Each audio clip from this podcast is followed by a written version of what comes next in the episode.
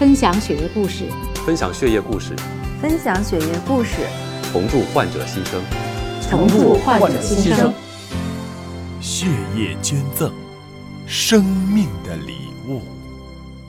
欢迎您关注我们的节目，我是向飞。今天为您请到的是北京海关卫生检疫处卫生监督科的科长刘德臣科长。刘科长，你好。哎，大家好。刘科长呢，还是全国出入境特殊物品卫生检疫监管的业务专家啊。您能不能给我描述一下您的日常的工作场景？您这个平常工作主要是干什么呢？啊，我这个部门呢是北京海关卫生检疫处下设的一个卫生监督科啊。这个科呢主要负责的出入境特殊物品卫生检疫的管理，还有这个口岸区域的卫生监督的管理。嗯，主要是这两块，包括还有一部分涉及到货物卫生检疫的监管。嗯，就是进和出涉及到卫生检疫的，您都要管。啊，是的，是的啊。那咱今天其实重点聊聊什么呢？呃，跟这个中华骨髓库的这种慈善公益活动相关的，就涉及到了造血干细胞的进和出了。因为我们知道呢，呃，不管是白血病啊、地中海贫血啊这种血液类的疾病，想要根治，可能需要找到一个跟它配型相同的，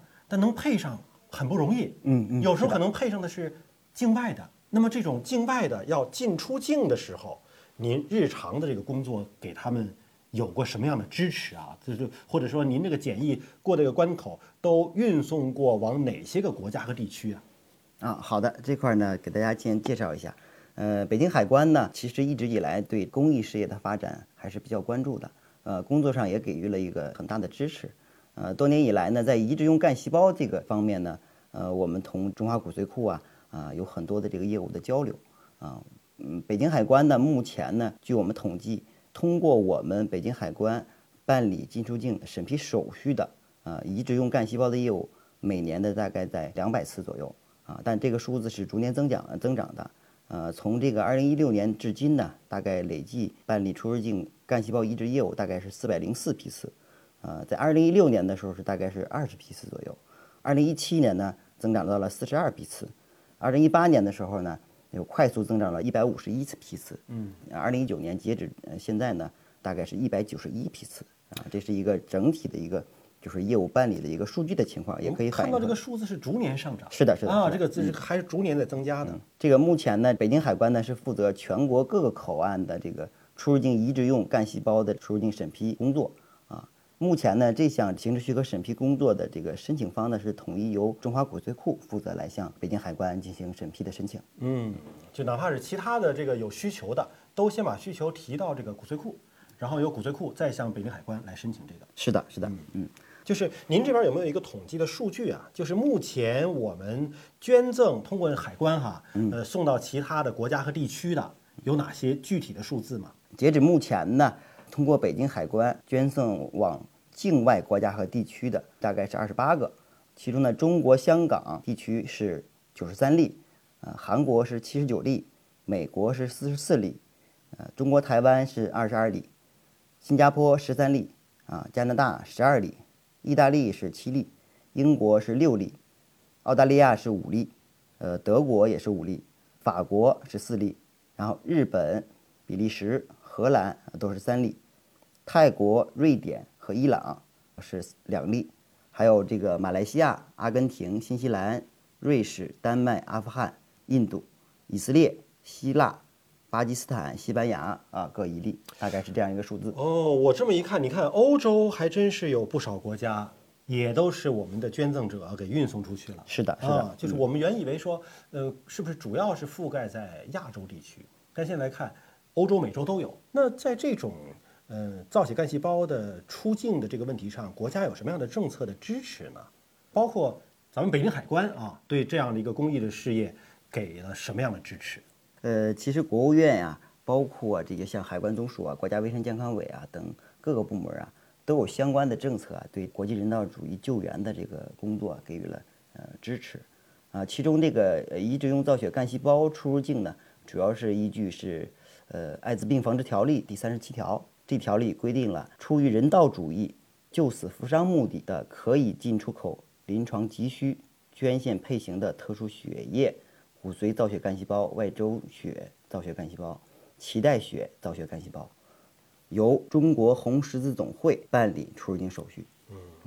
那么中华骨髓库捐出的造血干细胞啊，需要提报怎么样的手续才能够出入境呢？具体的像造血干细胞的出入境手续的办理呢，是依据海关总署颁布的《出入境特殊物品卫生检疫规定》啊这样一个部门规章来执行，需要由中华骨髓库统一向北京海关提出出入境特殊物品卫生检疫的申请，完成审批后，凭审批单在口岸现场查验通关。这个有一点要跟大家强调一下，这个目前在北京海关获得的审批单是可以选择在全国任意一个口岸选择出入境。哦，海关相关的这个呃业务系统呢，也实现了这个全国的联网，可以动态的查询相关前期审批啊以及口岸核销的一些信息。嗯啊，应该是非常方便的。嗯，就前期要审批，对的关口要查验，对的而且这个北京海关审批的这个单在全国有效，是的，全国粮票，这个是啊。嗯，对对的。那目前出入境的形式是怎么个方式啊？是人带啊，车拉呀，还是怎么个方式？啊，呃，据我们了解呢，因为现在像这种这个造血干细胞的这个呃运送呢，因为它的时效性比较强，对啊、对包装的要求也比较严格，尤其是它这个样本啊，非常的珍贵嗯。啊，都是说我们前期全球啊骨髓库之间啊配型得到的这么一个捐赠人的捐赠出来的嗯。啊，呃，所以呢，基本上都是呃人员来携带，也就是像护送护嗯送它这个珍贵的样本进出境，所以以这个为主。这个需要这个携带人进出关的过程当中啊，要携带相关的证明材料，啊，主动的向海关的工作人员进行申报，啊，并接受这个相应的监管。是不是意味着我这一趟运送的样本和我这一趟运送样本的人要有个一一对应的一个标记啊？海关呃对这个干细胞进出境的管理啊，是从这个干细胞这个样本的本身啊，对人员就是携带人的要求没有具体的明确规定。嗯，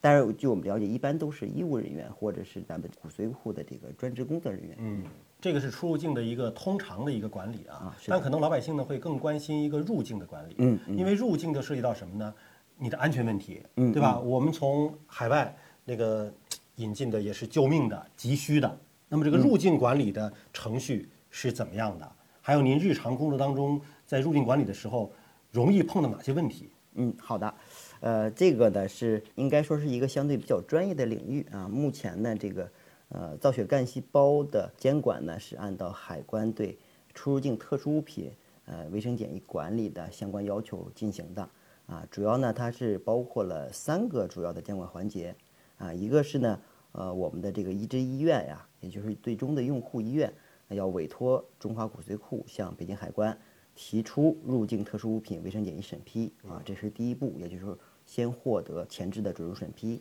而且这个准入审批是我们内地的医院，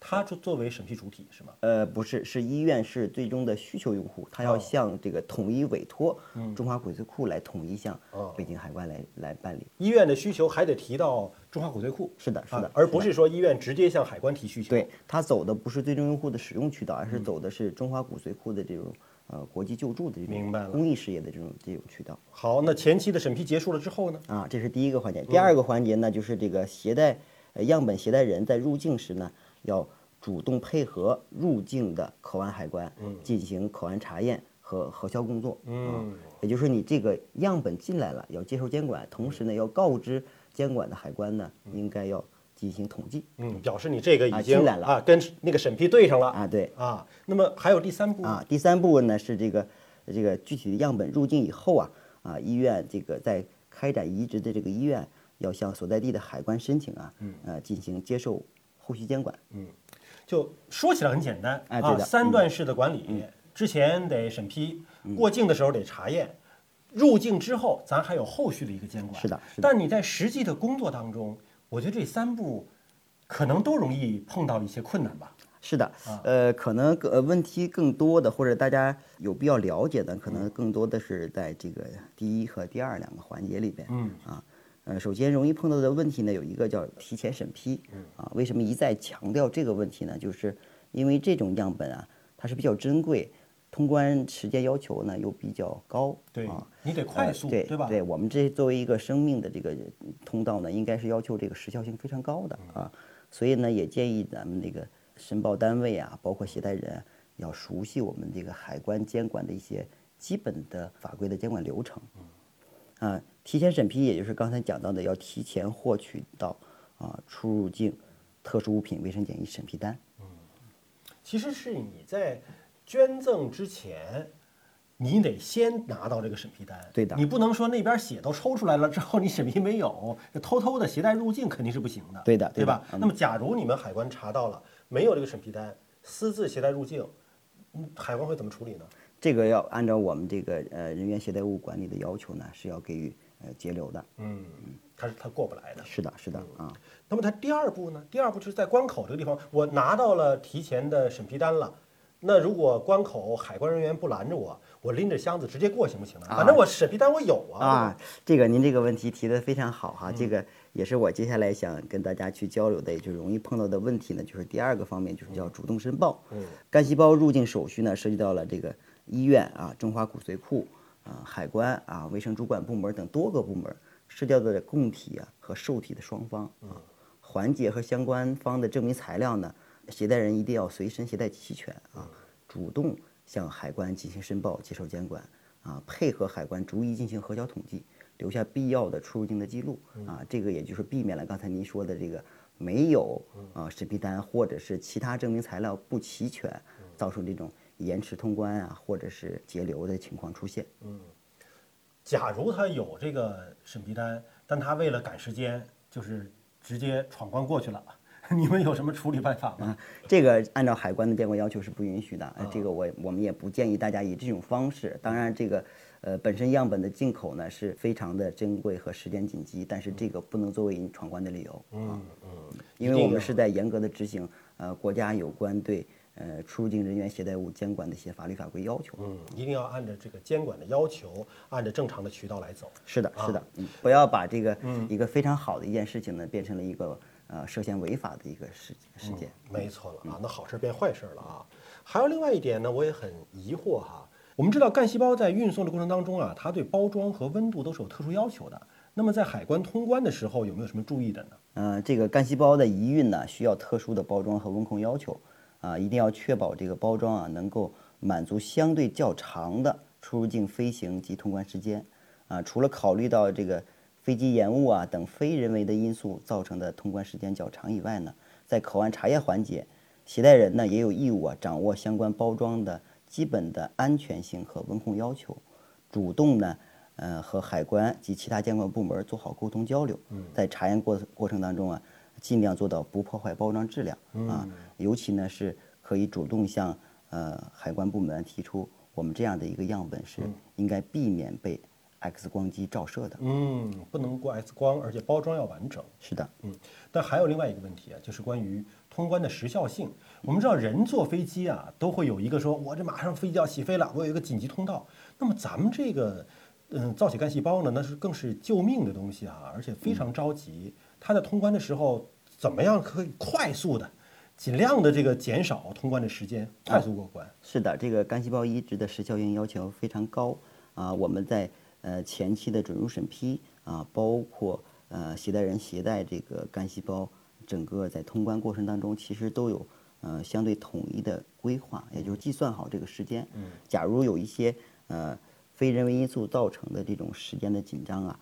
啊，我建议呢，这个呃携带人呢，呃可以呢主动的向呃口岸现场的海关工作人员进行协调，嗯啊呃提出申请啊，呃优先接受海关的监管，嗯这样的话也能够以最快的速度完成这个呃监管和通关过程。嗯就是作为一个携带这种特殊物品要通关的人，您作为在海关工作人员，给什么样的建议啊，可以帮助他更快的过关？嗯，我有这样一个建议，就是建议大家，呃，不管在这个口岸通关过程当中啊，遇到什么样的问题啊，啊要主动的和海关的一线监管人员进行沟通啊，因为你主动申报的话啊，你可能得到的服务啊会更多啊，你的本身的这个通关时间可能会更短一些啊，也也就是说，这个我一直在跟大家强调的，像移运这个造血干细胞这样的这个物品的过程当中，本身呢，我们又是这样一个呃国际主义救助的这么一个公益行为，所以呢，大家把相关的资料携带好，准备齐全，一定要主动申报啊，主动接受监管。啊，做好和监管人员的沟通交流，这样的话会非常有益于你这个样本的通关。那就是在未来的日子当中，呃，您作为北京海关的一员，您觉得怎么样对这种公益慈善的造血干细胞的进出境给予更大的支持和帮助呢？嗯，也借此机会呢，对中华骨髓库多年来啊，对呃北京海关工作的配合呢表示感谢啊。北京海关将继续做好相关移植用干细胞出入境监管和协调的工作啊，也愿意与各方啊就有关工作进行沟通交流，共同搭建好、守护好这条国际主义人道救助的和生命救治的绿色通道，为中国的健康和公益事业做出应有的贡献。好，感谢您接受我们的采访，那我们就下期节目时间再会了。好，谢谢大家。